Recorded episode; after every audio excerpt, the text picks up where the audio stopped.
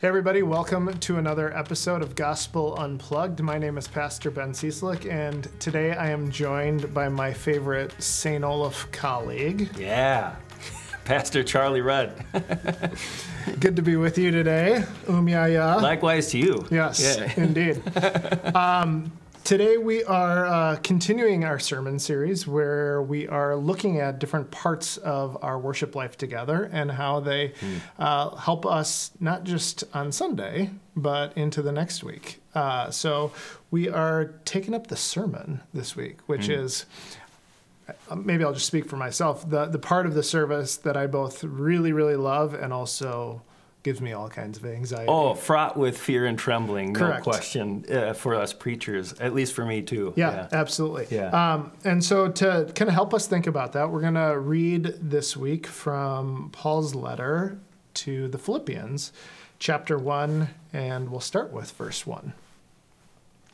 Paul and Timothy, servants of Christ Jesus, to all the saints in Christ Jesus who are in Philippi, with the bishops and the deacons, grace to you and peace from God our Father and the Lord Jesus Christ. I thank my God every time I remember you, constantly praying with joy in every one of my prayers for all of you because of your sharing in the gospel from the first day until now. I am confident of this, that the one who began a good work among you will bring it to completion by the day of Jesus Christ. Short six little verses, but there's a lot packed in there. Yeah. Um, and so, as you hear those, uh, and as you're thinking about preaching this week, how does that work on you as you think about why the sermon matters or how the sermon helps? Yeah, yeah. Well, uh, you know, it's a good example of a proclaimer, you know, Yeah. a preacher, Paul. Uh, and whenever you're in the letters, you know, you remember that he's preaching to a particular people in a particular set of circumstances at a particular time. Yep. And I think that that's kind of a heart of what the sermon or the preaching moment is. It's it's not just it's general, but it's it's hopefully for for us right there, here and now. Um, I think about like the the um, the sermon helps us hear the for you, or this is about. uh, It sets us in the story of God right here and now, and helps us understand or be inspired or maybe be stirred by that in some way or learn something about that. Yeah, I think that's one of the interesting or uh, or I don't know helpful things about these letters is that um, they're both universal in that they have appealed and spoken to to Christians across time and space, uh, but they're also, like you said, they're particular. Yeah. Uh, they're for this community o- originally, and and I think the sermon uh, at its best is is that too. It's there are some universal truths about who God is and who God is for us. Yeah, yeah. Um, but they're also particular for that day, for that community that's gathered, um, a- and they're addressing specific people. Yeah. Yeah, and you never know, I mean, even as preachers or even as listeners, you never know exactly how that's going to affect you. Right. Uh, each time you show up or hear the word. Uh, I think about that passage in Isaiah where the word of the mouth goes out from the Lord and it will do what it need, what it needs to accomplish. Yeah, doesn't return empty. It doesn't return empty. Yeah, Yeah. Uh, Isaiah 55, I think, or so. And um, don't quote me on that.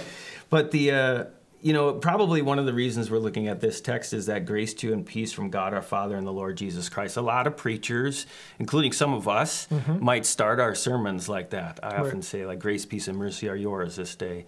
And one of the things about a sermon in particular is that you can anticipate, and I think we should almost demand that it is about faith in God Yep. in Christ Jesus. Yep. You know that the sermon is going to be have to do with that and the scriptures as well. Um, I'm thinking about in the resurrection, especially in the Gospel of Luke. Jesus shows up to those two people on the road to Emmaus, and one of the things he does amongst them is opens up the scriptures and explains how God's faith and the faithfulness of the people had been uh, throughout the ages. You know, and that's kind of something that happens in a good sermon, I think. Yeah. You know, um, and and then grounded in faith in Christ. Um, I remember, you know, there's I, I can sometimes remember sermons that I thought weren't great. Right. you know, I've like once heard a sermon that was supposed to be on John 3:16 for God so loved the world that he gave his only son.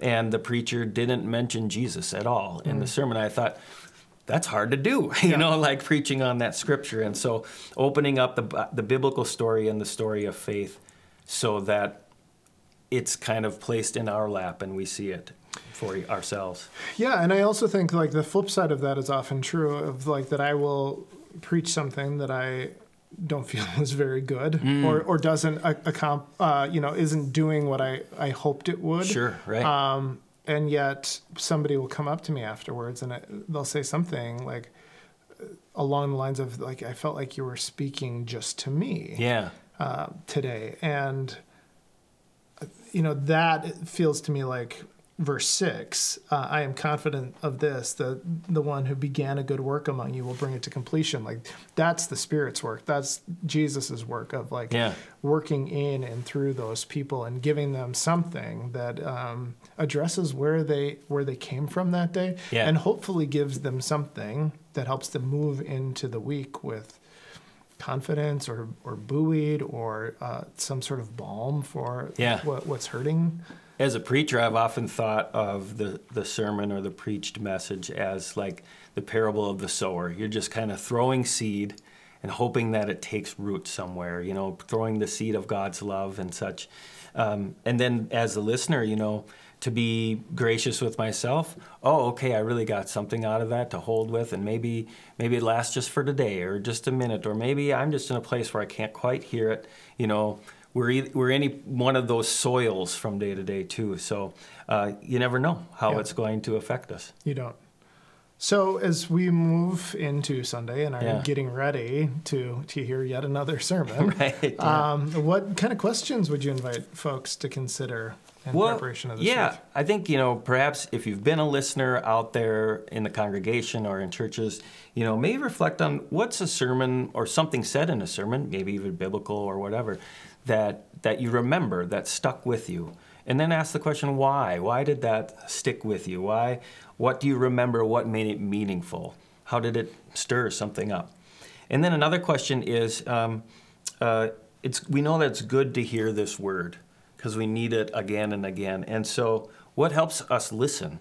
What helps you listen for it? What and perhaps where do you go to rely upon um, God's word being preached into your own ears and with each other? Yeah. One of the things that Pastor Lose, I remember him saying in, in our preaching classes Hmm. at, at seminary was that the, you know, the good news is almost this close to being too good to be true. Yeah. And so you need to come and hear it Yeah. every couple days or Yeah, like right. every seven days. Yeah, uh, right. and, and so we're excited to be able to be with you again uh, so that you can hear that, that good news that is proclaimed for you this day and every day.